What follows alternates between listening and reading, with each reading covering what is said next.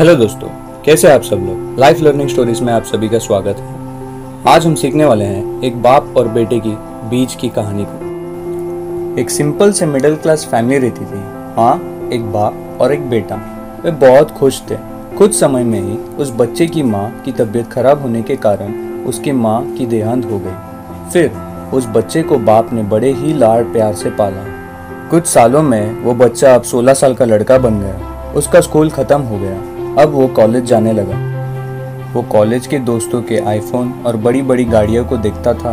वो भी चाहता था कि उसके पास भी ये सब हो, लेकिन घर की आर्थिक स्थिति अच्छी ना होने के कारण वो लड़का ये सब नहीं खरीद सकता था। उसके कॉलेज के कुछ बुरे बच्चों ने उसको बहुत छिड़ाया और बहका कर कहा, अरे तेरे पास तो कुछ भी नहीं है, तेरे पास ना एक अच्छा आईफोन है ना तेरे पास कुछ गाड़ी है, ऐसे चिढ़ाया। फिर कॉलेज के छूटने के बाद वो लड़का उदास होकर कॉलेज से घर पहुंचकर उसके पिता से बोलने लगा, पापा मुझे आईफोन लेके दो ना।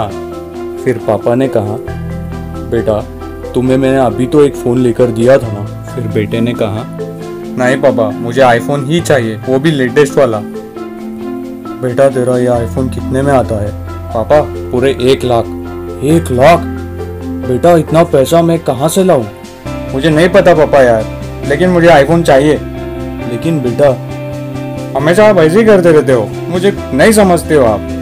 ऐसे क्यों बोलता है तू? पापा आप जाओ यार यहाँ से, मुझे आपसे बात नहीं करनी। फिर कुछ समय के बाद उस लड़के के पिता ने उसके लिए प्लेट में खाना परोस कर लाया और पिता ने कहा, बेटा ये ले खाना खा ले। और बेटे ने कहा, पापा आप मुझसे बात मत करो यार। पापा ने कहा, बेटा कुछ तो खा लो।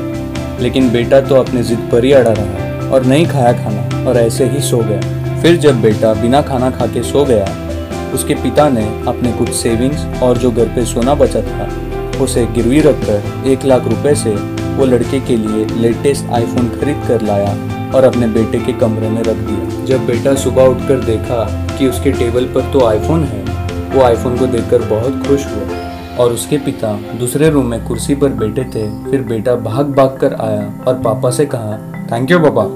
और जैसे ही उसने अपने पिता को गले लगाया और थैंक यू बोल रहा था, उससे पहले ही उसके पिता की हार्ट स्ट्रोक की वजह से उनका डेथ हो गया। जब लड़का को पता चला वो बहुत रोया। रोते रोते दूसरे रूम में आया तो वहीं पर टेबल पर उसे एक चिट्ठी मिली और वो चिट्ठी में लिखा था, बेटा मैं तुझसे बहुत प्यार करता हूँ, लेकिन क्या करूँ, मुझसे जो हो सके मैं वही करता हूँ। बेटा मेरे पास कुछ पैसे थे तो मैं तेरे लिए आईफोन ले आया, अभी तो तू खुश है ना बेटा। फिर बेटा ये लेटर पढ़कर फूंक फूंक कर रोया।